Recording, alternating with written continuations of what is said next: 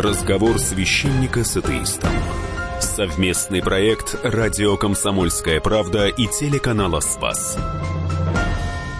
В студии Константин Мацан и гости программы писательница Мария Арбатова и священник Павел Островский. Здравствуйте, дорогие друзья. Здравствуйте. Мария Ивановна, рад вас видеть в нашей студии. Впервые на истории нашей программы вот на вашем месте дама сидит, и я вам очень благодарен, что э, наконец-то мы вот мужскую компанию разбавили. У вас такая дискриминация была? Представляете, вот сегодня вы ее наконец-то преодолели. Спасибо вам большое. А, вы много лет занимаетесь защитой прав женщин. А, в истории культуры, вообще в истории нередко христианству адресовался упрек – что именно ввиду христианского мировоззрения, взгляда на мир, как говорили критики, э, женщине указывалось на вторые социальные роли. Была нек некоторая форма дискриминации, именно связанная с неким вот христианским осмыслением мира, быта и культуры. Вам эта точка зрения близка? Ну, вы знаете, начнем с того, что я буддистка. И как человек, который когда-то сдавал историю религии в университете, могу вам сказать, что женщин довольно много где дискриминировано, да, и даже в такой а, там всетерпимой э, религии, как индуизм, был период законов Ману, когда женщины уходили в ново, новообразовавшийся, только что родившийся буддизм, потому что он предлагал им совершенно другие возможности развития. Да? А более того, там, вот, скажем, Индия, у которой 80% населения индуисты, все остальное, там 8% мусульмане и остальные там буддисты, сикхи, э, джайны. Именно женщины-сикхи достигают наибольших социальных высот, потому что вот э, эта религия была создана как протест против кастовой системы, ну, против всех видов дискриминации, в том числе э, по половой принадлежности. Поэтому это не только прерогатива э, христианства, дискриминация женщин, а это и колоссальная прерогатива ислама, потому что там консервативный ислам вообще превращает женщину в домашнее животное, забивает камнями просто по первому чиху. Это как бы масса африканских религий, которые просто занимаются калечением женщин. Хорошо, но для вас в этом смысле какого-то особенного э, вот такого э, отношения к христианству, связанного с, вашим, э, с вашей деятельностью правозащитной, с вашим мировоззрением, нет? Ну, почему же есть? Потому что э, страна э, Россия, в которой я живу и в которой защищаю свои права, э, последние годы бесконечно производит а, всякие социальные проекты, абсолютно антиженские, мизогинные, дискриминационные, нарушающие права человека. Это попытка РПЦ лезть в тему аборта, это какие-то дополнительные там а, вопросы, связанные с контролем над женским телом. Это тема горячая у всех правозащитников, не только у меня. Ну, вот мы к этой горячей теме обязательно обратимся. И перед этим хотел бы отца Павла все-таки спросить, вот по той, скажем так, теоретической части, с которой я начал. Упрек христианству, церкви в неком таком а, уничижении женщин. Как вы, как пастырь, на это смотрите? Ну, я, конечно, с этим вот именно прям на 100% не согласен. А, то есть категорично не согласен, потому что для меня, как э, для человека верующего, конечно, очевидно, что есть э, именно сама вот православная церковь, именно православие, да, церковь это у нас как собрание, то есть собрание верующих людей, которые живут именно по тому, как учил Спаситель Христос, правильно живут, и гораздо большая часть людей, которые имеют к церкви отношение так постольку поскольку, которые живут по ну, почему только не живут? То есть по каким только правилам, э, выдуманным э, или кем-то навязанным, но э, выдающим иногда свои взгляды вполне себе, как за взгляды, там, может быть, Христа и так далее. Потому что если мы говорим про все-таки христианство как именно учение Спасителя, да, про именно как религию, да, то очевидно, что если относиться как пути к святости, нет абсолютно никаких разниц. Христос через апостола Павла прямо говорит, что а, мужской пол, женский пол, там, эллин, скиф, иудей, раб, свободный, все одно, во всем Христос. И понятно, что если мы говорим именно про духовность, то духовность, я бы сказал, она абсолютно независима от пола. Вообще никак. Душа наша не имеет ни женского, ни мужского. да, и если мы посмотрим на примеры святости, то у нас э, в данном случае никогда святых не делили по мужскому или женскому принципу, да, по полу. Понятно, что у нас есть и величайшие и подвижницы, и величайшие подвижники. И то, что сейчас говорю, величайшие подвижницы впереди подвижников, это не только а, а, как вот ради Марии Ивановны, чтобы вот показать, как уважить ее как даму, а и просто по той причине, что Божья Матерь стоит выше всех и выше даже Херувимов и Серафимов. Если мы берем преподобный чин, есть Мария Египетская, которая ставится чуть не как эталон преподобства, да, хотя не мало, что нам известно, да, среди апостолов очень известна равноапостольная Мария Магдалина, да, есть равноапостольная Фекла, сподвижница апостола Павла, да, и первомученица. Не верю. Разговор священника с атеистом. Гости программы – писательница Мария Арбатова и священник Павел Островский. Если мы посмотрим на э, слова апостола Павла, который очень подробно описывает, какие должны быть отношения в браке, то он не случайно, обращаясь к мужчине, говорит, вот вы вступаете в брак, а мне вас жаль.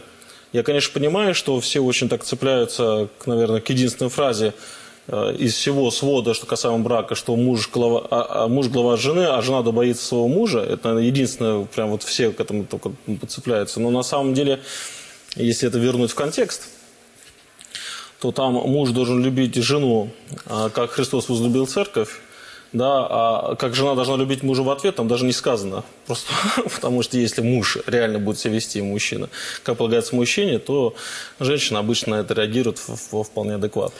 Мария Ивановна, ну вот с такой позицией, как вы готовы сталкиваться? Ну, вы знаете, мы ведем разговор на разных языках, потому что мой замечательный собеседник предлагает мне религоведческую беседу. Угу. А я предлагаю правозащитный контекст, да. И с точки зрения литературного памятника, который называется там Библия, апокрифы, неважно что, а, все как бы совершенно чистая правда, но мы же не пишем школьное изложение, мы говорим о том, что существует в реале, о том, что женщины не могут занимать в церквях никаких постов в Российской Православной Церкви. Да? Ну, как, как и вообще да? в основном христианской. Вот. И самое главное, меня не это даже волнует, как человека другой конфессии, а меня волнует то, что сегодня РПЦ является абсолютно а, как бы консервативным и женоненавистским институтом. То, что сейчас вы мне будете цитировать значит, свои первоисточники, я вам свои, и это будет первым курсом а, какого-то там, не знаю, института Э, каких-нибудь культурных антропологов, и не больше. Давайте о практике, отец Павел. Ну, во-первых, я не соглашусь э, с этим утверждением по поводу литературных памятников, потому что, то есть, я могу вполне представить, что есть масса людей, которые относятся к этому именно так, но, слава богу, я сам принадлежу к совершенно другой группе людей, и все мое окружение принадлежит именно к другой группе людей, которые, хоть это и текст, но они именно так живут. И слава богу, меня окружают мужчины и женщины, которые именно так живут. Поэтому для меня, конечно, это не просто некое изложение чего-либо, это именно жизнь. Что касаемо э, реалий современных, ну, если по порядку, то сначала касаемо женщин, которые не могут занимать никаких постов. Ну, и думаю, что достаточно зайти просто в любой, наверное, абсолютно храм, сегодня православный, и увидеть, что э, наверное, во-первых, просто самих женщин в разы больше, чем мужчин. И, безусловно, женщины и, и казначеи, они регенты хоров, они катехизаторы, есть женщины-миссионеры. Патриархом они могут стать? Ну, Или получить, там, не знаю... Объясняю. Патриарх, патриарх это, это старший епископ. То есть, да? э, э может ли, тогда вопрос ставится так, может ли женщина быть, есть три чина священства, диакон, э, соответственно, священник и епископ. Женщина может быть деканисой, вот. А священником она быть не может, по той причине, что священник – это образ Христа. Я не вижу вот именно в этом вопросе а, не то, что даже дискриминация, а я, например, никогда не видел даже повода к обсуждению. Продолжение спора писательницы Марии Арбатовой и священника Павла Островского через несколько минут. Не верю. Разговор священника с атеистом.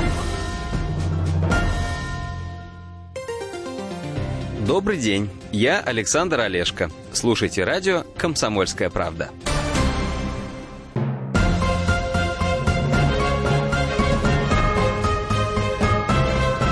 Не верю.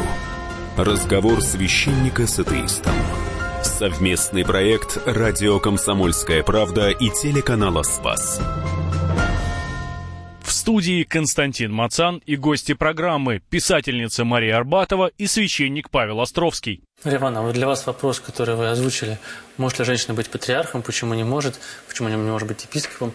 В этом есть какой-то просто теоретический э, интерес к справедливости, или вас это вправду волнует э, почему-то вот как серьезная проблема, исправление которой вы желаете? Нет, ну, любого человека э, волнует движение к справедливости. Угу. Я хочу напомнить, что там, например, даже Финляндия, которая вовремя там отделилась от нашей страны, Ленин ее отпустил, 70% пасторов женщины. Я помню замечательную историю про то, как мы на каком-то юбилее в финском посольстве общались, была прелестная молодая женщина, пастор, и ей задали вопрос журналисты, считаете ли вы себя дискриминированной?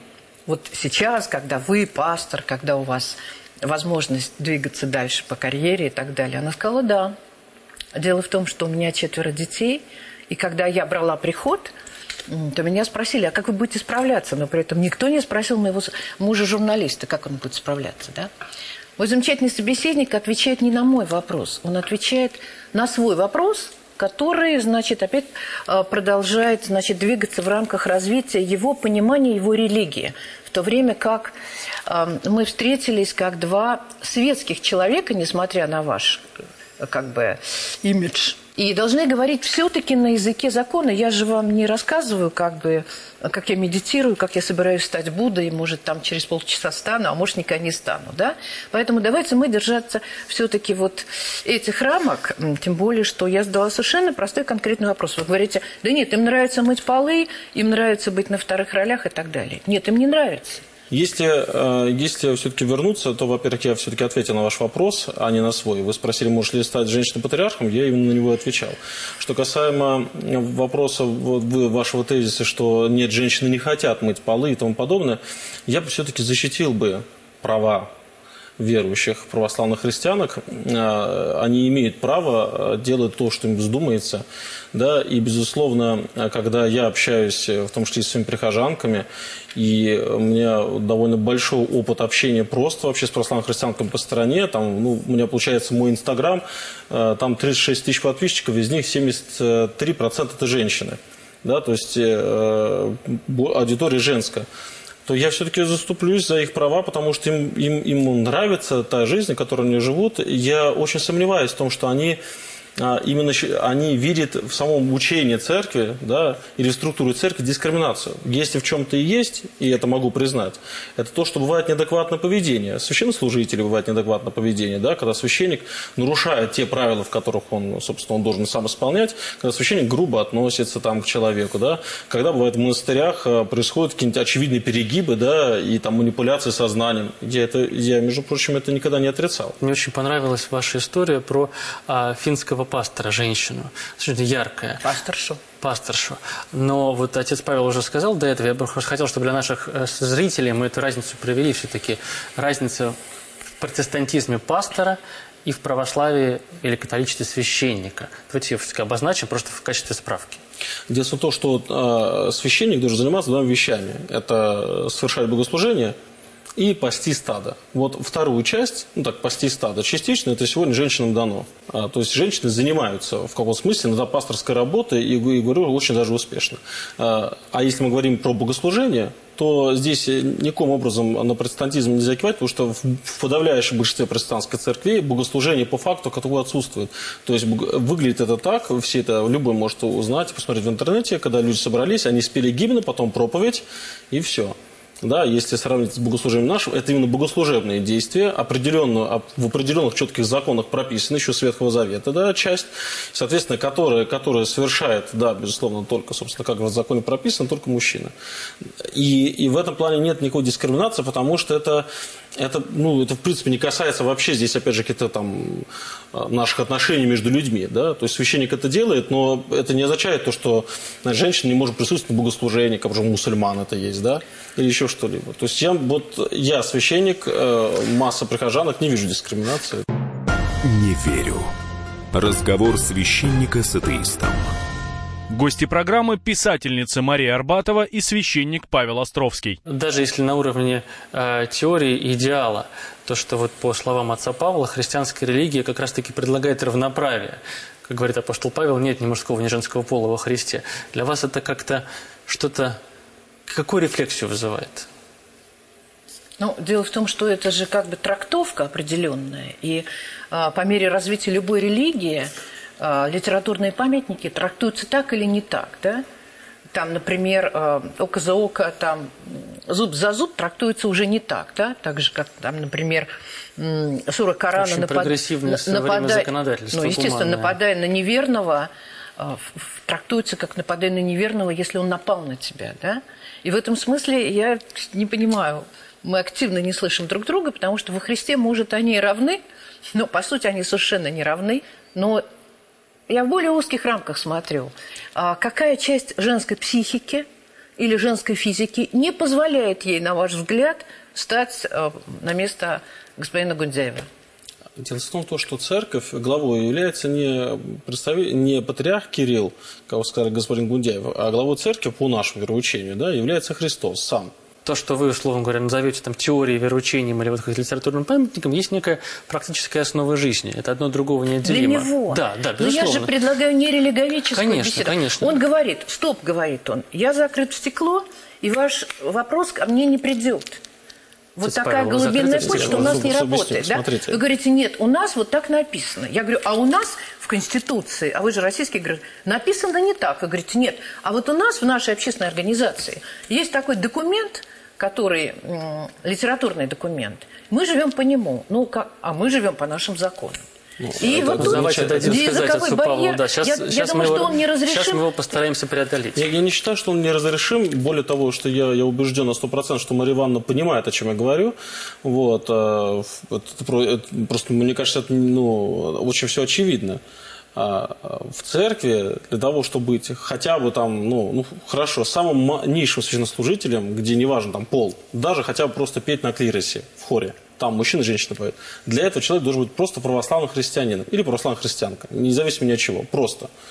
То есть а, даже чтобы просто быть участником таким действующим членом церкви, ты должен исповедовать православную веру православной веры это определенный свод законов, который никак не касается наших гражданских кодексов. Соответственно, женщина в православной церкви не может быть священником, потому что она, если будет православной христианкой, у нее таких мыслей не возникнет.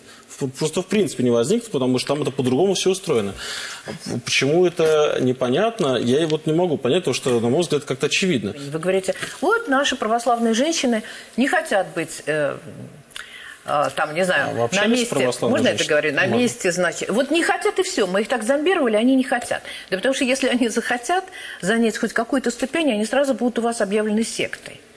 Сразу напомню, что секта – это не политкорректное вообще определение, которое придумала в свое время православная церковь для людей, которые от нее отделялись, как вы знаете по истории. Потому что во всем мире а, даже само понятие такое запрещено, и с точки зрения Конституции чего хотите, там, не знаю, религия макаронного монстра имеет такое же право, как и РПЦ. Можно, Я узнать, уже... можно узнать, когда была православная церковь придумано слово «секта»? Ну, просто слово такое существовало вообще, в принципе. Когда появились первые ответвления, когда появились первые раскольники.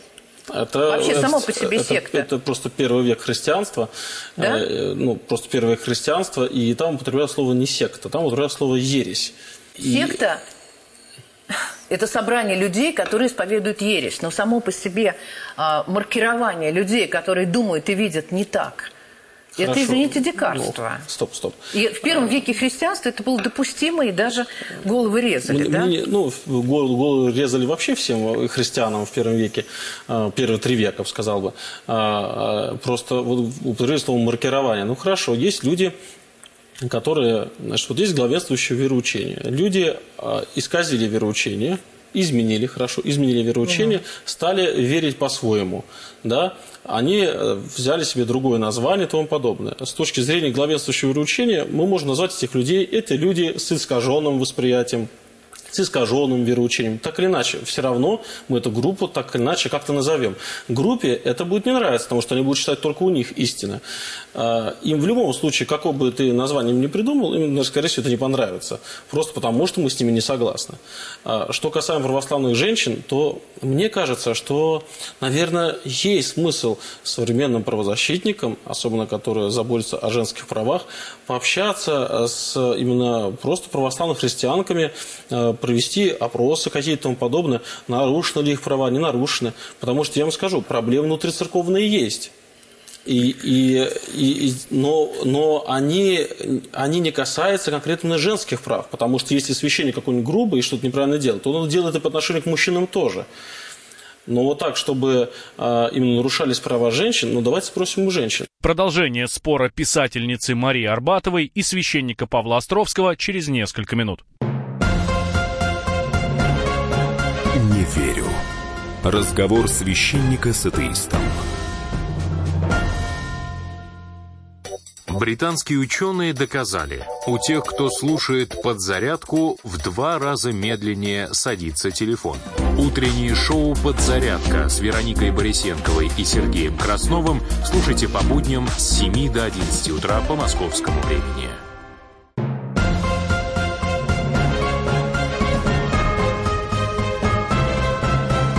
Верю. Разговор священника с атеистом. Совместный проект «Радио Комсомольская правда» и телеканала «Спас». В студии Константин Мацан и гости программы писательница Мария Арбатова и священник Павел Островский. Каким прибором мы будем мерить, насколько они православные? Понимаете, я вам говорю, вот есть, э, значит, ситуация, в которой угу. Женщина не может, мужчина может. Вы говорите, нам так велел Христос. Ну и что? Вот наше что? правило. Это ваше правило, но, понимаете, ваши правила... Вот у меня бесконечная история, когда я приезжаю в какой-нибудь город, я очень люблю круизы по Волге, угу. в какой-нибудь монастырь. И там обязательно какая-нибудь злобная бабка говорит, ты почему не с покрытой головой? Угу. Я говорю, мне моя религия запрещает покрывать голову. Она сразу бежит к охраннику. Охранник вступает со мной в рукопашную. Я вызываю полицию. Да? Угу. Это вот из этой серии. Я говорю, ребят, вы находитесь на территории Российской Федерации. И делать вы можете только то, что записано в правовых документах Российской Федерации. Там совершенно не записано, что я обязана заходить в туристический храм, за что я заплатила деньги, в платке или еще в чем-то, да? С той злобной бабушкой, которая не позволила Марии Ивановне в платке в храм да. зайти, разберемся. Да, она в, каждом, она в каждом э, монастыре, в который я пришла, заплатила, а мне еще объясняют, как я должна э, вот эту услугу, мне монастырь оказывает услугу. Я не... ни, в одном монастыре не видел, но разные монастыри, наверное. Ну, вы, наверное, мальчик, вас не заставляют. Но меня тоже могут заставить Нет. многое другого. Знаете, это там рукопашное всегда, и уже весь круиз, на котором я плыву, он уже знает, что сейчас будет разборка. Сейчас, Павел. Ну, дело в том, что э, здесь надо разграничивать поведение просто конкретных людей, которые ведут себя, бывает, плохо, неадекватно. Об этом я уже даже сегодня говорил. Это касается и духовенства, это касается и мирян, и так далее. Все это понятно. Так же, как я помню, на Святогорскую лавру пацана в шортах э, не пустила казак по той причине, что, значит, в шортах, да, и не пустил. Да, и барин там расстраивался. Это, это, э, и, на мой взгляд, все-таки человек должен стоять, безусловно, выше всего. И если, предположим, какой-нибудь служитель монастыря видит, что а, человек совсем уж расстраивается и тому подобное, то лучше здесь э, как бы снизойти и пропустить. А, не всем хватает такта, не всем хватает там, дипломатии и тому подобное. Но при этом стоит сказать то, что а, есть замечательная русская поговорка, что в чужом монастырь своим уставом не, не, лезет, не лезут люди. То есть очевидно, что если какое-то есть, так скажем, сообщество людей, которые, которые уединились, да, там монахи, да, предположим, которые уж, ну, как бы стараются жить по каким-то своим правилам, да, законам, они не нарушают законы Российской Федерации, земля их то есть находится в собственности монастыря и тому подобное. Но так как, э, может быть, там очень красивые иконы или какая-то красивая природа, и люди хотят посмотреть, монахи пускают посмотреть, но говорят, ребят, вы заходите на нашу территорию, да, у нас, у нас своя особая жизнь. Да? То есть, предположим, если я приду в какой-нибудь буддийский храм, я, будучи православным священником, соблюду все их внешние традиции. Я, к сожалению, не ознакомлюсь с этими традициями, да? но когда я приду, наверняка мне там могут что-то сказать. Если какой-то будет серьезный буддийский храм, скажут, там, вам нужно сделать то-то и то-то. Я это сделаю. Да? Это не будет нарушением моей веры, но это будет проявлением уважения. Уважение к этим людям. Да? Поэтому э, да, у нас в России в этом плане она консервативна, у нас сохранилась эта традиция, когда женщина одевает платок. Она сохранилась. Хотя не везде. Да, в некоторых церквях э, православных вообще традиции уже нет. Рубиться за это, на мой взгляд, точно не стоит. Да, в том смысле, что если человек как-то видит, что человеку нехорошо. Но при этом мне кажется, что наши права, они ограничиваются правами другого человека, это однозначно. Вы очень справедливо сказали о необходимости а, уважения клиента, да, который заплатил деньги. Стоит ли для вас вопрос уважения того места, в которое вы приходите тогда, раз уж там есть свои традиции? Безусловно, но я не принимала православие для того, чтобы надевать платок. Понимаете? Я... На мне нет креста, я не крещенная, как и, в общем-то, вся моя семья включая папу и маму. Ну, мой вопрос и... как раз-таки о том, что даже не будучи а, последователем той или иной религии, мы приходя, как гипотетическая ситуация, мы приходя в тот или иной храм, а, ну, уважая местные традиции, им следуем. Нет, простите, это, как вам сказать, нарушает... Это не несет для нас религиозного смысла, но нет, это некое нет, нет. уважение это, к присутствующим это здесь. Это не, как вам сказать, это не дресс-код, который существует для светских раутов, да? Это туристическая услуга. В принципе, я считаю, что вот наматывание на голову женщин чего-то, это, в принципе, нарушение ее прав, да? Ну, этим ее зомбировали. Ну, если она готова быть зомбированной, мне ее жалко. Но я не могу в этом участвовать. Мне кажется, очевидным нарушением прав является э, то, когда Мария Ивановна называет женщин православно зомбированными. Потому что слово «зомби» э, можно открыть словарь и узнать, кто такой зомби. Да, это, это явно негативный персонаж, поэтому есть такой правды в либеральной среде, и в том числе в правозащитной, распространено такое выражение, что человек, если он глубоко верующий, причем чаще всего именно по отношению к православным, что он зомбированный, православил он мозг. На мой взгляд, это, ну, такое, это дело даже не в оскорблении, потому что это, меня это скорее несколько расстраивает, потому что э, среди огромного количества людей, с которыми я знаком, именно православная женщина проявляет себя гораздо, ну, именно проявляет себя активно, проявляет себя с лучших сторон, на стороны милосердия, э, стороны нежности, терпения, проявляет именно в высшем слове, именно как женщины. Поэтому э, если женщина глубоко верующая, которая не прогибается под изменчивый мир, которая живет именно по тем правилам, которые она хочет жить, да, во-первых, это ее право, это ее неотъемлемое право. Никто не имеет права у нее это забирать.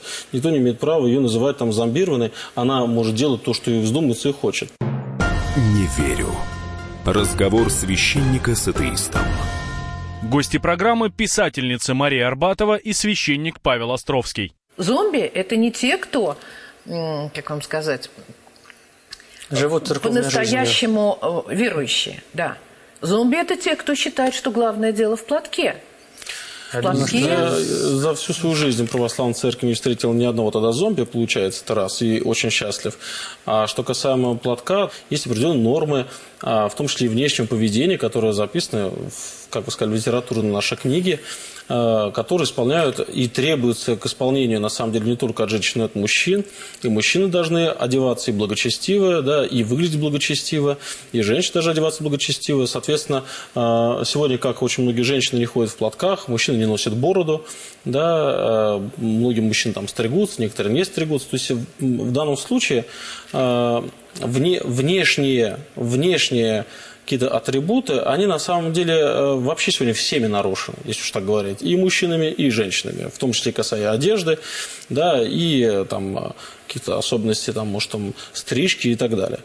Всеми нарушены. Но... Вас это огорчает? Меня, меня это не то, чтобы огорчает. Дело в том, что если бы это было нарушено только это, меня бы это, скорее, не трогало. Ну, да? тогда, тогда все нормально. Если вы пользуетесь мобильным телефоном, ездите на современной машине, значит, вы должны уважать право людей пользоваться э, постиндустриальным миром. Да? Значит, у нас с вами нет противоречия. Значит, проблема платка – это не проблема, в которой мы упремся, и вы будете говорить, ах, как я расстроен, что вы не православный. А я буду говорить, ах, как я расстроена, что он не буддист, сейчас пойду заплачу. У нас две очень серьезные темы – это аборты и это выведение вот, Давайте. Э, избиений да. и э, истязаний. Из... Ну вот, э, насколько я знаю, Русская Православная Церковь э, призывает вывести аборт из системы обязательного медицинского страхования – а, вам это кажется ненужным? Не, мне это кажется, извините, фашизмом просто. Потому что а, жертвами станут самые неблагополучные женщины, в основном девочки, которые будут э, идти в, туда, где предоставляются некачественные медицинские услуги. И вообще борьба с абортами – это не борьба, а, как вам сказать, за жизнь младенцев или женщин. Это борьба против а, как бы права людей распоряжаться собственным телом. Никто не говорит, что аборт – это хорошо – Просто на одной чаше аборты, а на другой чаше то, что мгновенно а, возбухает в стране, в которой ограничивают аборты, это количество смертей женщин от а, криминальных абортов, это детоубийство, ну и это количество детей, сданных в детские дома. Вот эти три фактора любого человека, на мой взгляд, нравственного, сразу останавливает. Никто не говорит, что аборты хорошо – и как бы, что называется, не вам меня учить. Я женщина, я знаю, что это такое. В отличие от вас, я делала аборты, потому что в свое время меня не научили контрацепции. И сегодня а, любой человек, который борется с абортами, обязан их предотвращать не запретительными методами, а методами просветительскими и медицинскими.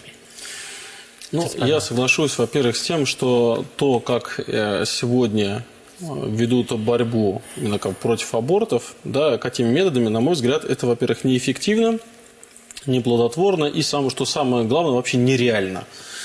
Нереально. Поэтому, поэтому я противник вот именно той, а, той формы борьбы, которая есть. Безусловно, конечно, а, это вопрос, он очень большой, глубокий. Он, во-первых, касается вообще-то просто поддержки материнства и детства. Просто, в принципе, да да, это, это значит, и государство, и общество.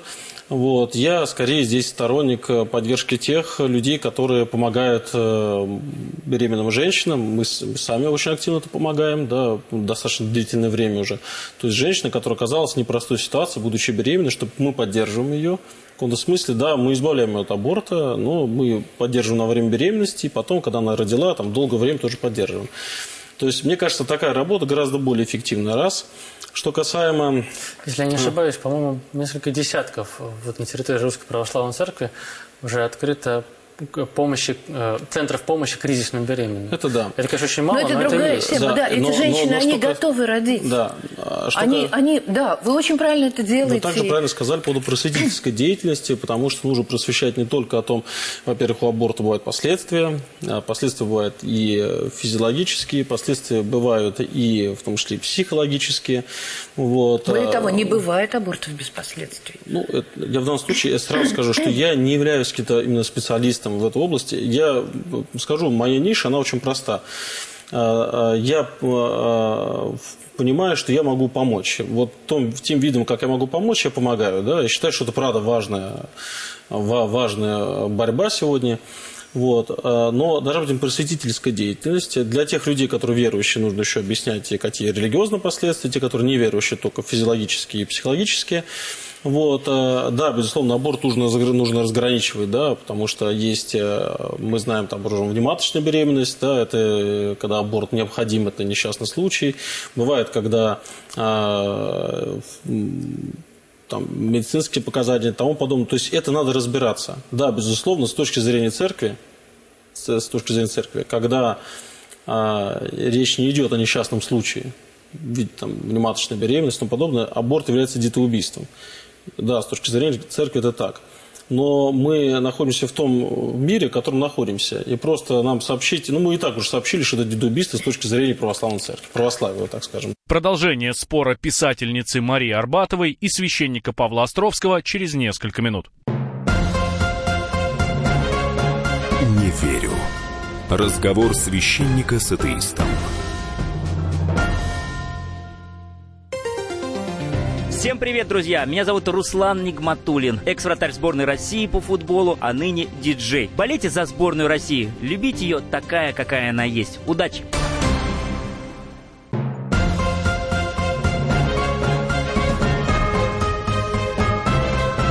Не верю. Разговор священника с атеистом. Совместный проект «Радио Комсомольская правда» и телеканала «Спас» студии Константин Мацан и гости программы писательница Мария Арбатова и священник Павел Островский. Вы, дяденьки, в, в чем-то черном, хотите контролировать тело женщины, которая совершеннолетняя и дееспособная. Каким образом? А мы завтра придумаем, что вас всех надо кастрировать, да? Если вернуться все-таки к теме про аборты, я вообще не думаю, что церковь глобально ведет борьбу против абортов. Ну, то есть глобально, да. То есть бывают какие-то всполохи, когда собирают подписи, то потому что все неэффективно, конечно. Я сейчас а, очевидно, я понимаю, что многие, может быть, даже священнослужители со мной не согласятся, считают, что в этом есть какая-то эффективность, но я все-таки исхожу по простому принципу, все познается по плодам. Плоды нулевые как таковые. Гораздо больше плодов приносит, и это именно поддержка кризисной беременности. Мария Ивановна, а что делать с теми примерами, когда женщина не хотела родить, но после общения с психологом, э, после недели тишины захотела родить? Такие же, так, такие же примеры тоже есть? Вы знаете, вопрос же в том, что если женщина не хотела родить и родила – то мне заранее жалко этого ребенка, потому что сломать ее в этой ситуации несложно. Но мы все прекрасно знаем, я уж не говорю про 2 миллиона детей, которые у нас социальное сиротство, мы все прекрасно знаем, что такое мама, которая не хочет своего ребенка. Вы это знаете лучше меня, потому что они приходят к вам на исповедь. В моей жизни был период э, консультирования, как бы, психоаналитического. Вот ничего страшнее того, что я выслушала от своих клиенток о том, как складывалась их жизнь – хотя все они были богатые и там. Ну, с этим я согласен на сто процентов. Это, это, кстати, вообще даже вообще не касается абортов, это касается вообще, это я хочу вот здесь просто поддержать эту тему, потому что э, это, это, это страшная беда, Потому что даже бывает, когда есть какая-то семейная пара, которые очень хотят ребенка, они прям очень хотят, и вот рождается ребенок, а потом вдруг я не буду здесь, там много разных причин, здесь это очень большая тема, но они, они не любят его. И бывает сбагривают, и тут нянечки появляются, там в садике, я не против садиков, но в том смысле, что когда реально могут любить, но не любят. И это гигантская проблема людей, которые... Я общаюсь просто с подростками до сих пор, много уже лет общаюсь, и э, и это, конечно, как только заводишь тему про любовь папы и мамы вот, э, к подросткам, то сами, у половины подростков прям лица грустные становятся. Это, это гигантская проблема. Это, в определенном смысле это тоже некий такой скрытый аборт. Такой он скрытый, на духовном уровне да, происходит. Да. Это, это, к сожалению, кстати, на эту тему мало вообще кто говорит. Хотя эта проблема э, не менее важная. Вот. Но это хорошо, что Мария Ивановна подняла эту тему. Может, а, ну, а хорошо, а вторая тема, которую тоже Мария Ивановна нам предлагает, тема про а, перевод а, статьи о насилии домашнем из а, уголовных составов в административные. Для меня, честно говоря, а, ну, несколько а, как-то шокирующей или не просто неизвестна роль церкви в этом вопросе. Церковь здесь при том, что этот закон мы отслеживали, как он лоббировался. Оказалось, что там огромное количество людей считает, что Таким образом, государство лезет в семью, так же, как вот эта болезнь э, людей малограмотных, которые кричат ювенальная юстиция, отнимает детей, в то время как по семейному кодексу ребенок, жизни которого угрожает пребывание в семье, его забирают в пять минут. Этот семейный кодекс уже действует с 91 года.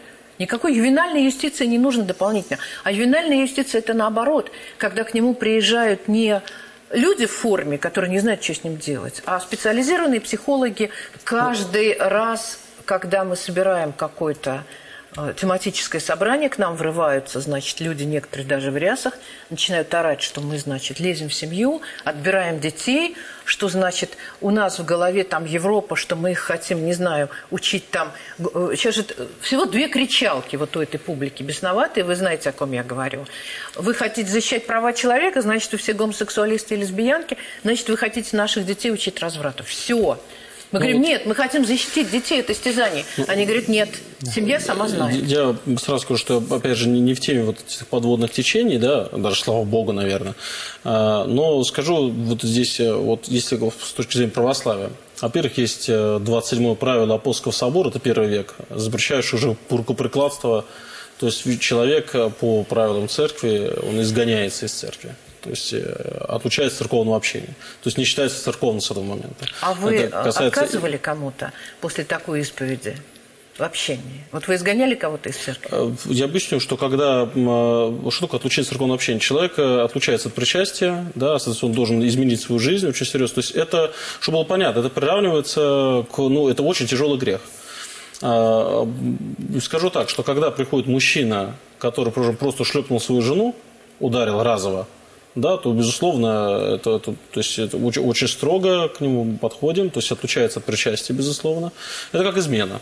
То есть приравнивается. Но просто хочу сказать то, что в церкви строго запрещено рукопластство, кстати, не только мужское, но и женское, да, оно запрещено, да. И, безусловно, для, вот, вот эта проблема, я, я просто хотел бы вот здесь как раз Марья тоже поддержать, потому что эта проблема, она и есть. Когда муж именно третирует жену, он ее мучает и все остальное. И, э, правда, реакции почти никакой. А, то есть она почти не может. То есть проходит двор, участковые в это обычно не вмешиваются, типа, ну, как бы, как говорят, милые тешатся, да? У него закона нет, понимаете? Они нам говорят, сделайте нам закон, мы будем защищать. У него нет оснований, потому что завтра он ее еще добьет, и она возьмет заявление обратно. Понимаете, в чем весь ужас? Она все равно вернется к нему в квартиру на общую зарплату с этими детьми. Родня скажет ей, потерпи ради детей, и все. Не верю. Разговор священника с атеистом.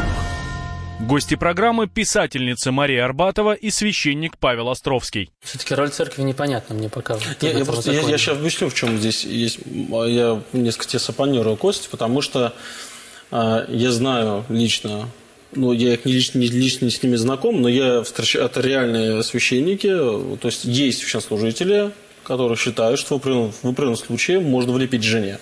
Но могу сказать так однозначно, что вот если брать именно верующие церкви, это строжайше запрещено. Рукоприкладство в любых формах, оно запрещено. Оно запрещено еще в первом веке. И когда священнослужитель а, под каким-либо предлогом считает, что можно кому вот, жене влепить, это, кстати, касается и детей тоже, да, то есть э, я не буду сейчас ходить за тему, когда наказание, когда месть, но в принципе драка да, распускание рук, оно запрещено. Мы э, заговорили про аборты, и вы, наверное, этот вопрос нередко слышали, но я не могу его сейчас в контексте нашей беседы вам не задать. А часто говорят, что, указывают на такую вещь. Те, кто выступают за аборты, они же когда-то сами родились, вот вы как-то сами родились. Как вы готовы с, этой, с такого рода критикой сталкиваться? Я не вижу в этом никакой связи, да? особенно как буддистка. Вот в моем понимании – человек становится человеком из вот там, скажем, эмбриона, биомассы, это можно назвать как угодно, в ту секунду, когда он родился и задышал. Да? И как бы законы нашей страны, хотя, конечно, я прекрасно понимаю, что испытывает женщина, поскольку я сама мать, а, когда ей приходится делать аборт на большом сроке, когда ребенок уже шевелится, толкается, и ты уже с ним находишься в связи.